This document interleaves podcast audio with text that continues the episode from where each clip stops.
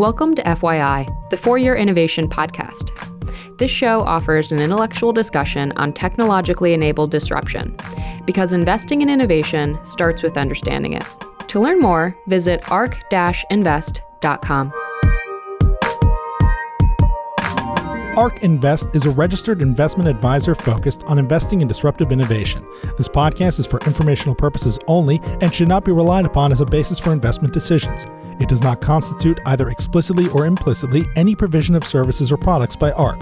All statements made regarding companies or securities are strictly beliefs and points of view held by ARK or podcast guests and are not endorsements or recommendations by ARK to buy, sell, or hold any security. Clients of ARK Investment Management may maintain positions in the securities discussed in this podcast.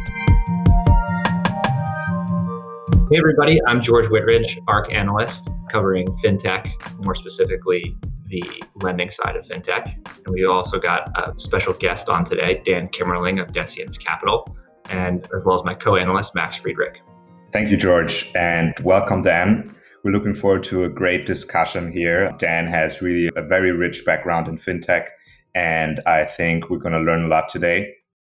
And Dan, a great starting point would be if you could just tell us a bit about your career, how you end up ended up managing really one of the few fintech seed funds in the US. What brought you there? What's your background? Yeah, I I'm from New Jersey, and then I went to the University of Chicago for college and graduate school. I moved to Silicon Valley to be an early team member at TechCrunch. And after TechCrunch, I helped start, run, and sell a prepaid company called Giftly. And there it became clear to me that what we now call open banking would happen. I recall very distinctly in the summer of 2012 feeling like banks would have to have open APIs. That was a long time ago. and then that led me to start a company called Standard Treasury, which was backed by Y Combinator and Index Ventures and RE and a couple others, where we help banks open public APIs. You know, this is very early open banking. And ultimately, we successfully sold that business to Silicon Valley Bank. And it was during my time at Silicon Valley Bank that I reflected upon this idea that there are incredible seed funds and there are incredible fintech venture capital funds, but that there's nothing at that intersection of early stage fintech venture capital. And even double click on it even more, where there is capital, it rarely will lead financings. A lot of them will you know, follow on financings or if they're angels or smaller managers, they're not in a position to lead rounds. And so that's been, you know, really Deciens, if it stood for one thing, it's leading seed rounds in fintech companies in the United States. And that's what I've been doing now for three years full time. It'll be three years in about three weeks. So we're coming up on the anniversary. That's great. So, Dan, what are some of the exciting early stage fintech themes that you've identified and are, you know, looking to invest across? Yeah. I mean, there are probably six major themes I'm tracking now. One of them is around aging population in the United States and Northern Europe, Japan. The demography of the population is really aging quite rapidly. And that's going to be putting a lot of pressure on financial services. And that'll probably be over the next 30 years to greater or lesser degree. And so I'm very involved with a business called TrueLink Financial, which is doing financial services for the elderly and their caregivers. That's one thing I've been working on. I think the second thing I've been working on is open banking. I have a long history in open banking and continue to be very involved in the community of open banking advocates in the US and UK. I have a portfolio company called Treasury Prime that is very involved with open banking. I think wallets, you know, George Max, we've talked a little bit about some of the work I've done in wallet business models, especially abroad. I'm extremely aggressive in my investing in mobile wallet businesses outside of the United States I think another thing I've been working on are vertical banks, you know, banks or banking business models that target niche segments.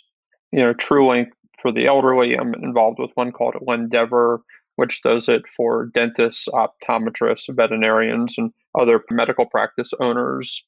I see a lot of vertical banks. Those are some of the core themes I, have been working on over the last couple years and think we'll continue to work on for the foreseeable future. I think that was a great kind of opening into some of the more detailed discussions we can have later and kind of dive into wallets, what you see globally outside the US and so forth.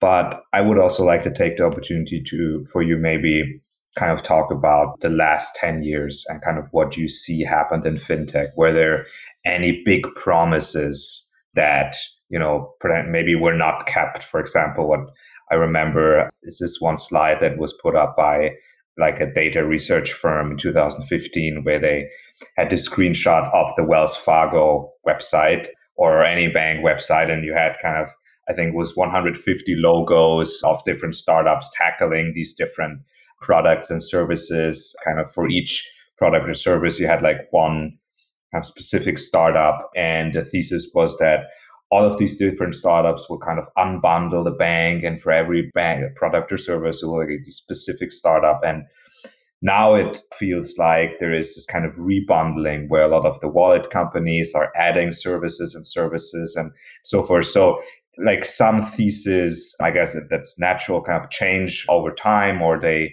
you find out it's actually not true or this didn't happen were there any kind of these moments throughout your career or kind of that you see sticking out in terms of fintech over recent years? Yeah, I mean, I think one of the promises that was made and which has been kept is that the digital experience has gotten better. You know, I'll just point to Chase. I mean, Chase has invested an incredible amount of time, money, and energy in their mobile UX. And I think the Chase mobile app is pretty good. And so I think there's been a promise which was made, which is that the user experience has to improve. And that has been kept. I think people assumed that that promise would be kept by disruptors, some of which it has, you know, like the squares and the stripes of the world. But some of that promise has been kept by incumbents, you know, the chases and capital ones of the world. I think that as a student of the history of innovation, what you see is there's like basically two moves unbundling and rebundling. And they, where, which of those is in vogue switches over time. So in 2013, 14, 15, there was a lot of unbundling.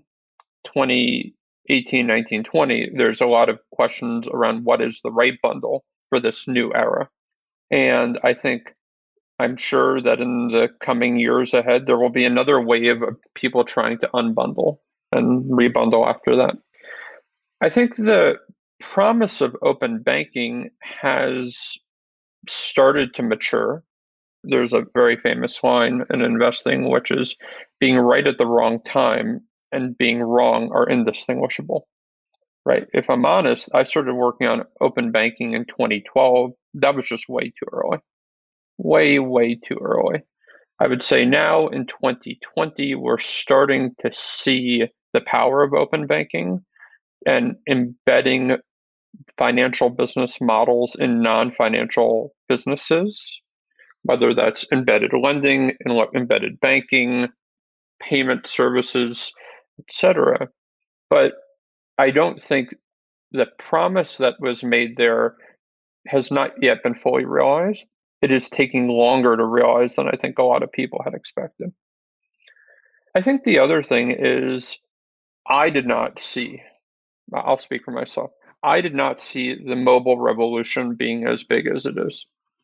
I mean, 6 billion people have smartphones, give or take.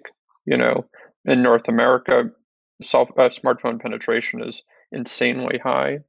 And there's been a lot of really there are only two platforms, Android and iOS. And having such a rich computing experience with embedded sensors and always on connectivity with very few software platforms means the if you can figure out the right business model, the amount of distribution is insanely high. You know, and I think really the first people to figure this out were Instagram. And then WhatsApp kind of took it to another level. And we've talked a little bit about some of the wallet businesses that I'm involved with. The speed of the adoption of some of these mobile technologies is incredible. Yeah, there's an interesting chart that we put together last year at ARK, taking the unbanked rate in sub-Saharan Africa and plotting that, and on the same chart, plotting the mobile phone penetration, and it's basically an inverse correlation over like six, seven years, where each year the mobile phone penetration will go up, I don't know, 5%, and the, the unbanked rate will decline by 5%. So it's it's so powerful. And maybe we could use that to kind of dive into what you talked about, kind of mobile wallets that you especially focus on the international kind of geographies, because according to you, some of the US banks actually did a okay job or good job in terms of digitization. So is that something that led you to say the opportunity in the developing world is just so much bigger? Well, I mean, I as an analyst or portfolio manager, I try and think about the problem both as a top down problem and a bottom up problem. And if you think about it from a top down perspective, most of the world's population, in fact, the vast majority of the world's population lives outside of North America. And the fastest growing economies are not in North America. They're in Africa, Southeast Asia, etc. So you want to look at the economies that are the most vibrant and most poised to have explosive growth in the next whatever your investment period is. For me, in my current fund, that's the next seven years. But you know, like over the you know, as a portfolio manager over the next 20 years or however long I, I do this work. And then you start looking at the bottoms up kind of analysis and you look at products like Gojek in Indonesia. I'm not an investor in Gojek, but you just see how quickly they've been able to become the dominant mobile financial institution in Indonesia. And Indonesia is not a small country, it's a massive economy. And you look at something like bKash in Bangladesh, I don't know, like a third of the GDP of Bangladesh flows through bKash, which is just you know, Bangladesh is not the world's largest economy, but it's not a trivial country either from an economic dynamism perspective. And the idea that a mobile wallet could be that powerful. And then you, you look at things like Ant or the financial services work that is happening within the WeChat ecosystem. And you're just, I mean, it's incredible. I had the privilege when I was at Silicon Valley Bank to work on our China business. And so I went to China a number of times with Silicon Valley Bank. And you see the power of embedding financial services into the WeChat ecosystem. And you're just like, this is the future. And so, you know, that sort of like led me to wonder what are the right models and the right geographies that can allow you to get escape velocity on these businesses. And without going into a lot of specific proprietary information, what I can say is that what we're seeing in Africa is the adoption of mobile wallets at a velocity which I think is unprecedented. So that's like another thing. The final thing I would point to is what we're seeing is the power of multi jurisdictional wallets, wallets that work in more than one country. And that creates the power for a global set of network effects rather than uh, merely domestic or regional network effects. And that's something that I've been spending a lot of my energy on. That's great. Thanks, Dan.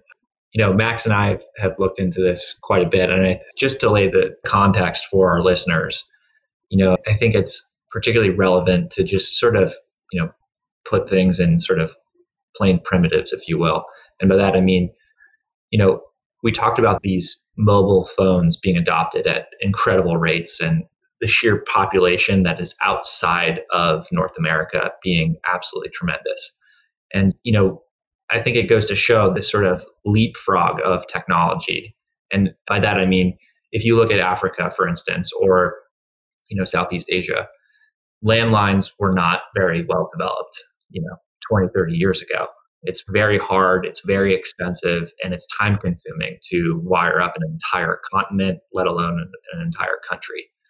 But with the advent of cell phone technology, you're talking about being able to receive information on, you know, a smart device practically wherever you are nowadays. And so that that sort of obviates the need to have, you know, these physical landlines.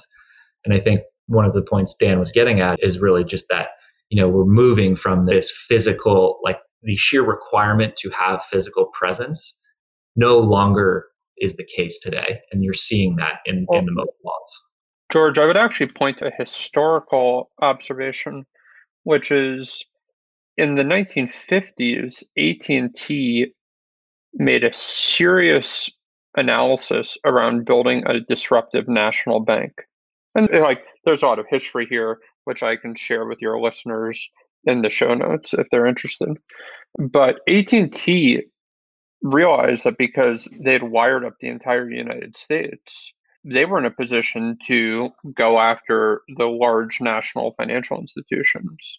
This didn't come to fruition because AT&T was subsequently then put under an antitrust investigation and had to I'm not an antitrust lawyer, but had to sign a settlement with the United States government, at which point they abandoned that plan.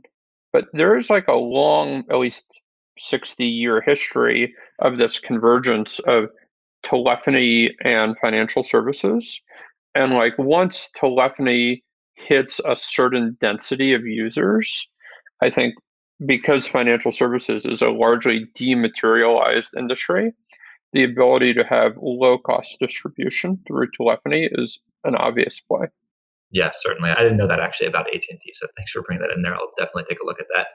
But yeah, certainly agree that this is perhaps probably one of the most exciting times, in my opinion at least, to be in this industry because there is such a convergence of you know this cheap distribution but also at the same time the technology being at a point where it's actually really really powerful.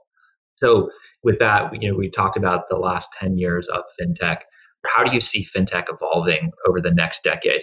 What really gets you excited? I mean i think we're just really scratching the surface of what this wave of financial innovation is going to do and we're only scratching the surface for a number of reasons. One is it's hard to fully fathom how large the financial industry is on a global perspective. If you just measure it in the most direct fashion, financial services constitutes approximately 20% of global GDP. And what we know is that financial services is the largest consumer of IT software and services as a sector. And so I mean, the scope of the prize is immense. So that's one observation. I think the second thing is many more companies will be in the financial services business through kind of embedded finance capabilities. The innovation will go global, and some countries will do so faster. And I think probably the most exciting thing to me is that we're creating a context where smart, ambitious professionals, especially early career professionals, feel like working on innovative businesses is a socially acceptable career trajectory. You know, when I went to college, you either like investment banking, management consulting, or graduate school those were like more or less the three options that were socially acceptable. And the idea that I would like move to Silicon Valley and help start businesses, that was looked at askance. Whereas today, I think that you would have a young professional graduating from the University of Chicago, for example, going to work at a startup or start a startup. I think it's become much more socially acceptable and that creates an entirely new labor pool for the innovation economy to help finance, which I'm very excited about. I think one of the reflections of that if I just look into maybe a little fintech Twitter bubble, if you want to call it that, is, and this is kind of putting a few points of what you just talked about together, is how Shopify is just hiring all kind of fintech talent that is out there. It seems like I don't know if you also feel like that, but it seems like that company is executing at a really high pace. And yes, we just talked about kind of small startups and as a graduate kind of going to a small startup, but it also feels like that a lot of people really share that vision of yeah, fintech having a huge runway now and potentially it even being accelerated by the you know very unfortunate COVID nineteen crisis, but maybe got even a little bit boost with that. And Shopify might also be one of the companies that you know could be or it is already very relevant in this embedded finance future that you were talking about just in your last answer. So I don't know. Do you think it would be a good idea to kind of for for our listeners who might not be familiar with the concept of embedded finance and maybe you could talk a little bit about that concept at the example of Shopify. Yeah, well, I think what I would just say as like a lead in is also Shopify is based in Canada. And this idea that, you know, Shopify, I was just looking up their stock chart. Shopify is like a $120 billion market cap business.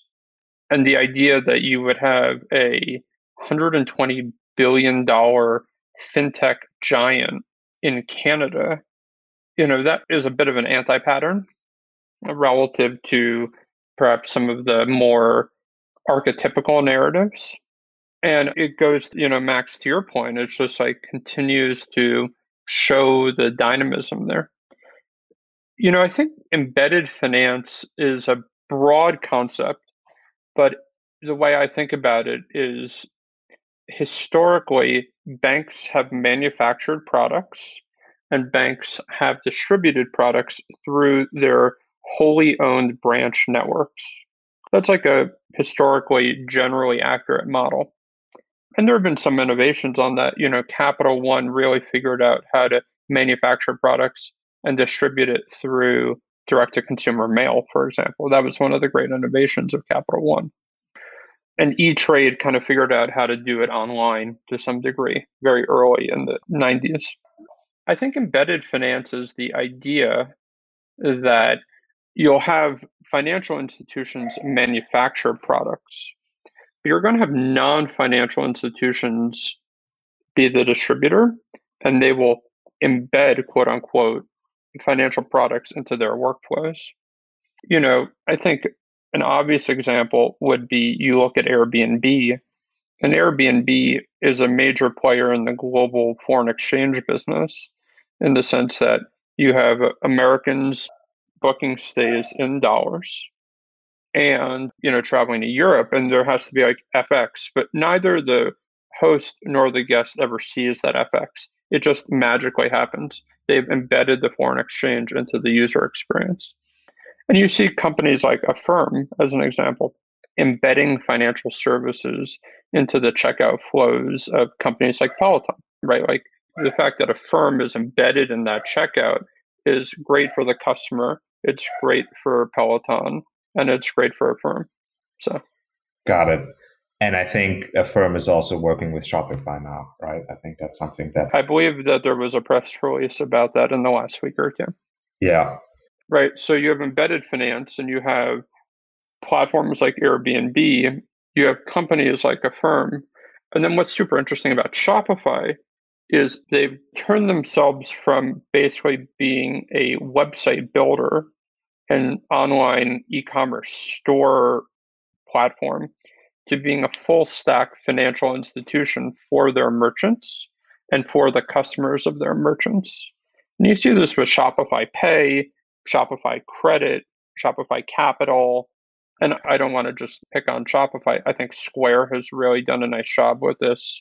I think Big Commerce, I think Stripe is definitely making some moves in this space. You know, there are others, of course, but it just strikes me that financial institutions have historically been very wide businesses. They've tried to serve wide swaths of the population. You look at a Wells Fargo, for example, or a Chase, they try and cover the largest audience possible. I think over time, we're going to see many, many, many more financial services businesses that are trying to not cover wide audiences, but cover small audiences very deeply and try and really serve them in a differentiated way that actually adds a lot of value to their business. And some of them will be full stack financial institutions like bank holding companies, industrial loan companies. Some of them will partner with banks, like Square and Stripe are not banks, they partner with traditional financial institutions. And then you'll see open banking service providers like Treasury Prime in the United States or Rails Bank in Europe be kind of the glue that holds a lot of these businesses together. Just as Twilio has been the glue that has held a lot of businesses that rely on telephony together. Yeah.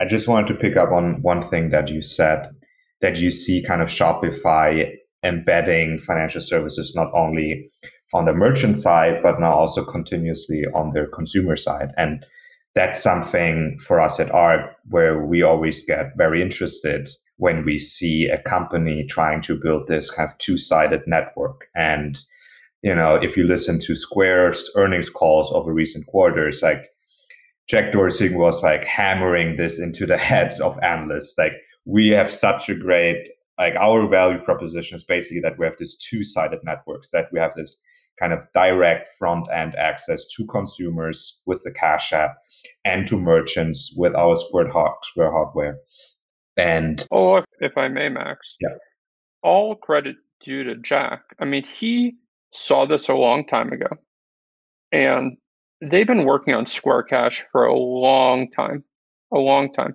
george you were at square do you remember when square cash V1 launched? Yeah, actually, before I, I started at the company, it started in late 2013, actually, as, right. a, as an email protocol first. Right. I remember, like, you could email people money, right? That was so, you know, Square's been working on Square Cash now for approximately seven years. It takes a lot of leadership to invest seven years in a product and only really maybe in the last year or year and a half has it been recognized. Right? Five, six, seven years of time, money, and energy put into a product, and only recently has it been appreciated. So kudos to Jack for the vision and the fortitude to stick with it. Yeah. And we could probably record a whole session just on kind of the potential, what they could do with all of this, what they've basically built with those two networks. But I think yeah. that, if yeah. I may, it seems like the point of leverage in this ecosystem is around this concept of buy now, pay later, BNPL, right? And you see a lot of people focusing their energy on BNPL. Most obviously would be a firm, but I think we'll see more people focus on this BNPL space on a go forward basis. And I think there's a big opportunity in B2B, buy now, pay later. I don't think that's been as explored as some of the consumer buy now, pay later capabilities or opportunities. Yeah, I think especially for us as public market investors, the whole B2B payment side and fintech side is really not that investable for us yet. I think there are a couple of companies like maybe Bill.com, but a lot of that big payments business on the B2B side that is still managed by the large banks. And as you said, there's this just huge potential. I just wanted to go back really quickly just to your wallet comments earlier and kind of like tie this into what we just talked about with Square and Shopify and kind of what they've been building.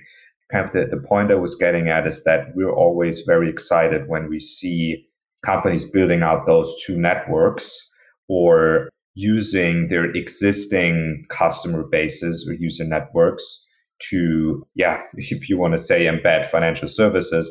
Like, for example, we saw with WeChat and WeChat Pay in China and Alibaba and Alipay in China too. And then you could also make the examples that you talked about with Gojek and Grab in Southeast Asia And that's always kind of great from a customer acquisition perspective because you're acquiring these customers relatively cheaply.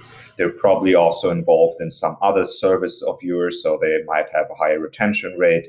And that's also one of the kind of key competitive advantages we see Cash App having versus the bulk of kind of challenger banks that you have now as kind of Cash App is morphing into the challenger bank space as well, is that they have this P2P payments network where they can acquire customers relatively cheaply and retain them maybe better than others. So I was just wondering is kind of what are the strategies that you're looking for in your or like what kind of strategies uh, being applied by your companies that you invest in globally, like the wallet companies, what are you looking for there in terms of customer acquisition, in terms of virality, along those kind of lines? Yeah, I mean, I think it's sort of context specific. So, for example, what works in Nigeria will not work in Kenya. If they won't work because the architecture of the Nigerian banking system, its existing mobile wallet infrastructure is just very different than what's in Kenya or Tanzania, for example, right? You you can't be overly dogmatic. You have to understand that the architecture of each country is quite different. I think what I would broadly say is that there are three strategies which I've seen.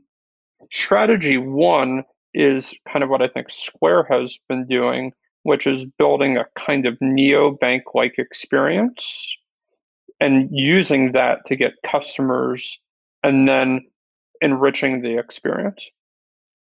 I think the second strategy is what Gojek has done and Grab has done, and actually what PayPal did in the 90s, which was build a payment business or financial services business on top of another business. Right. So like the history of PayPal is that PayPal got really big on eBay. You're probably broadly familiar with this history. And like what Gojek and Grab are doing is getting very large financial services businesses on the back of their ride sharing business and e hailing business. I think the third strategy is using a P2P methodology, right? These are all bootstrapping mechanisms to large network size. I think the third one is using a P2P system. You know, having you guys cover Venmo, I think the question is like, how do you go from building a P2P system to building a full stack financial institution and adding value to the P2P customers over time. You know, in my personal opinion, I think an open platform is probably the right solution here.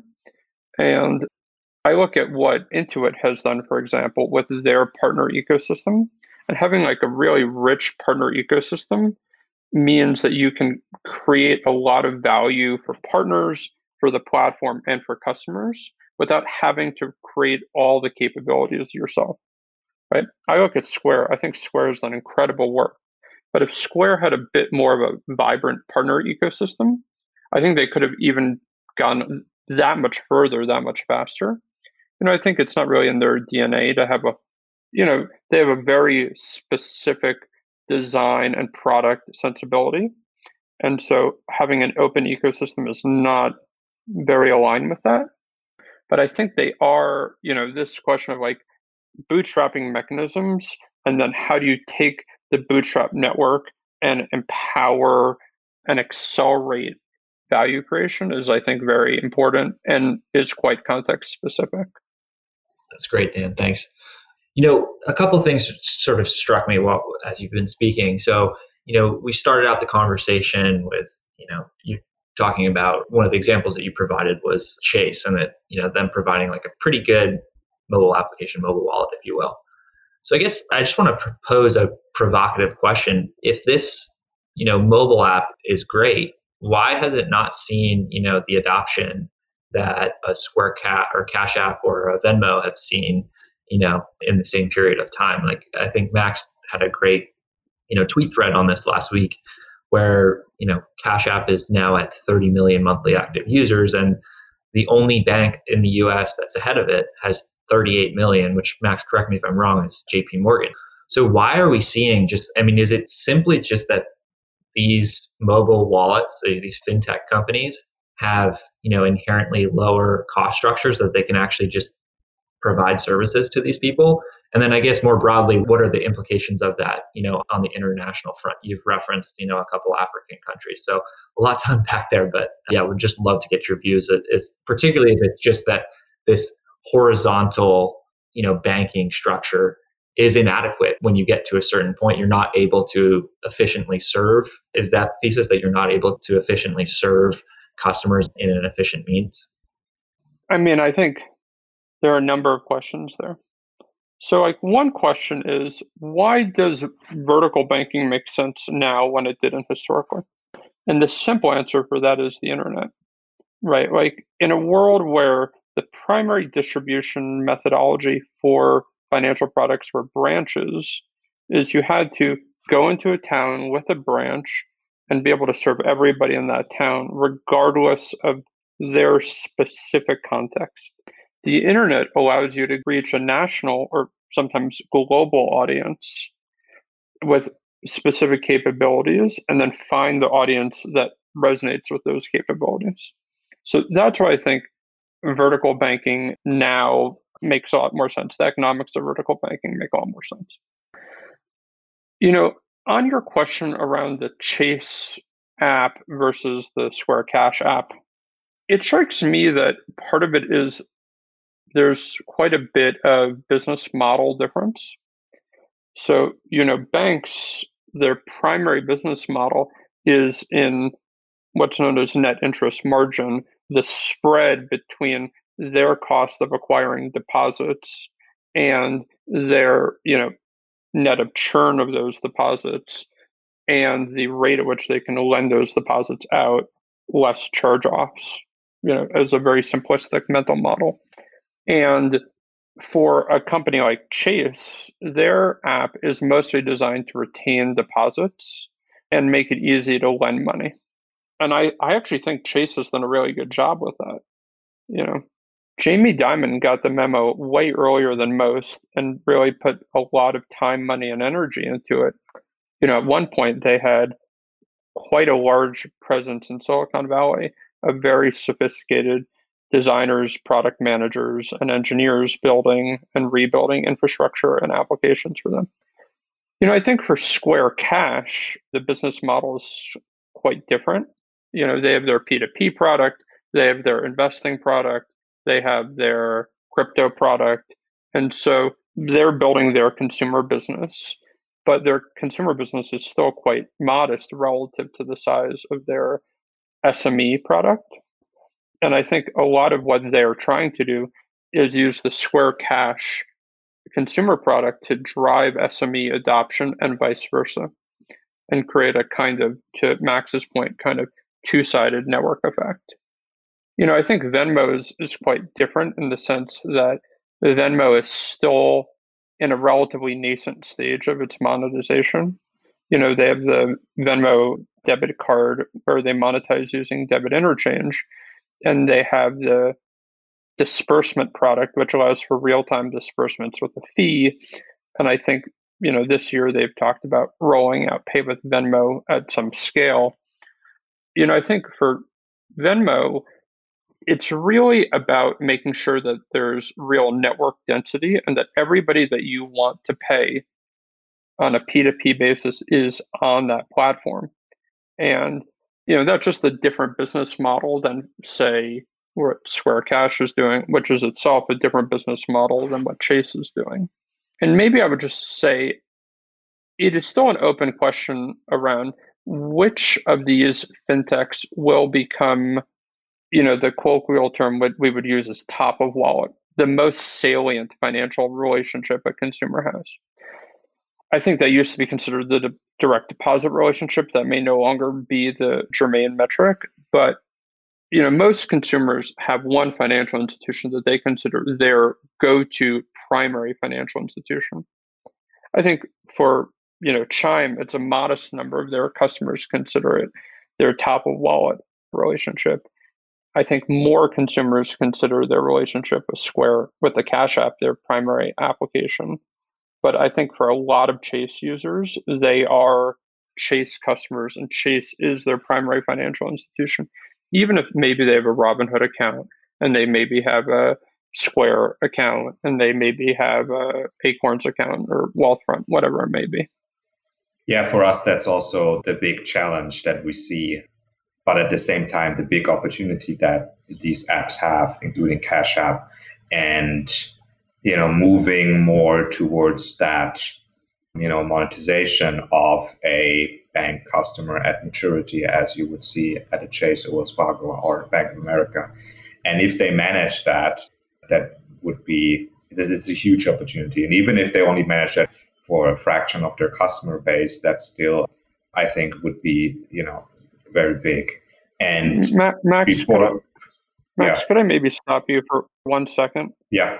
I think George, there's another question though, which you didn't ask, which I think is perhaps a very salient question, which is if you look at the market cap of Wells Fargo, Wells Fargo is trading at, you know, 105 billion. Square is trading at 62 billion and PayPal is trading at 225 billion. So there's a real question around the market's reaction to net interest margin business models and the capital dependent right, banks by virtue of being in the net interest margin business and being subject to the Bank Holding Company Act and Basel III, all the capital requirements of banks require more equity. And so they tend to have lower ROE, return on equity, than non bank financial institutions. And so I think Chase has done a great job. And I think Capital One has done a quite a good job and I think BBVA has done a good job. The question is not like Chase, BBVA, Capital One, et cetera, versus Square Cash. It's like from an investor perspective, is there a secular shift from the market's perception of net interest margin business models and their inherently lower return on equity to these higher return on equity non-bank business models and you know, if the stock market is one indication, it would suggest that the investor sentiment is moving over time, which is not yeah. quite the question you asked, but I think a germane question to the conversation.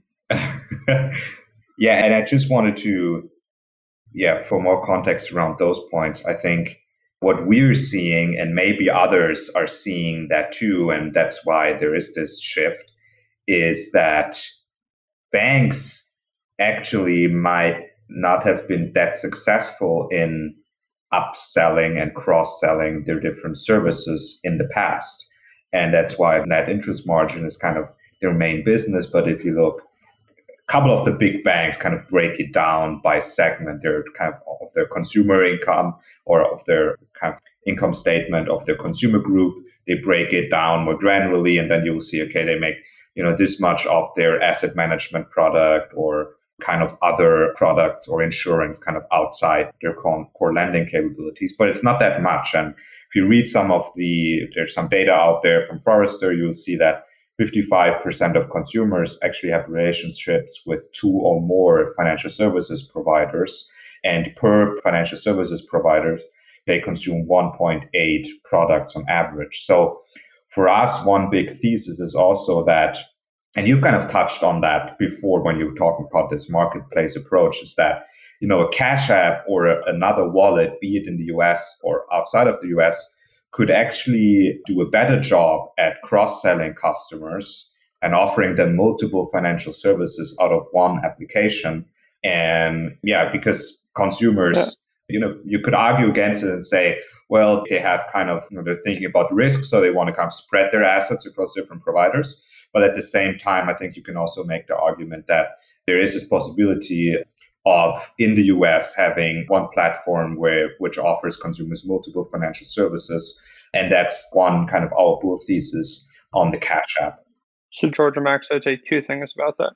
The first thing I would say is ownership of the customer is an increasingly challenged concept. So I can go to Chase and buy Vanguard product right? There's nothing about my relationship with Chase, which makes me buying a Vanguard ETF or mutual fund, it doesn't diminish that relationship. And the asset management business has figured this out and done so quite nicely. The idea that I would go to Chase and buy a Wells Fargo certificate of deposit, though, that is not yet something most financial institutions are comfortable with. Whereas, you know, in WeChat, the idea that I would go to WeChat and buy an insurance policy that is not created by Tencent, there's no issue with that. And that's, I think, a very interesting question and like something I'm very closely watching the evolution of. I think the second thing I would just point out to your audience, acknowledging that we're almost out of time, is I would encourage everybody who's interested in this topic to review the Investor Day presentation that Goldman Sachs put out early this year. And it is a masterclass on how the most sophisticated banks are thinking about the evolution of their net interest margin business model relative to the share price performance and moving to lower cost deposits and lower cost funding models to improve the spread income and moving from just net interest margin income statement line to net interest margin plus fee income statement lines. And I think acknowledging that COVID has happened in the interim, I think the way that Goldman talked about it during their Investor Day presentations was really quite powerful. And, I'd encourage everybody to review that material. So Dan, I just have one last question for you, which is, you know, we've talked a lot about these mobile wallets evolving and, you know, why and why not, you know, specific companies are succeeding at, at this. But, you know, do you see this model, if you will, evolving into these or being replicated rather in areas that, you know, these technologies currently don't exist? And if so, you know, what are some of the companies that are doing a great job of that? Yeah, I mean, I'm quite involved with a wallet in Africa called Chipper Cash. Without sharing too much about our plans on the forward going basis, what is very clear is the ability to build a single wallet that works across seven geographies has been very powerful for our business. And I think there are very powerful network effects when you can, right? Like the lines of countries matter less than the emotional sensibility of the people in those countries, right? Like Max, you're from Germany, but you normally live in, in New York, right? Like the ability for Max in New York and Max's friends and community in New York and Max's friends and community in Germany to all be on a single seamless global platform, that's very powerful. And I think, you know, one thing that Chipper Cash has really shown me is the power of finding not just national network effects, but multi jurisdictional network effects. And tapping into those can be incredible from a business model perspective. Awesome. Awesome. ARK believes that the information presented is accurate and was obtained from sources that ARK believes to be reliable. However, ARK does not guarantee the accuracy or completeness of any information, and such information may be subject to change without notice from ARK. Historical results are not indications of future results. Certain of the statements contained in this podcast may be statements of future expectations and other forward looking statements that are based on ARK's current views and assumptions and involve known and unknown risks and uncertainties that could cause actual results, performance, or events to differ materially from those expressed or implied in such statements.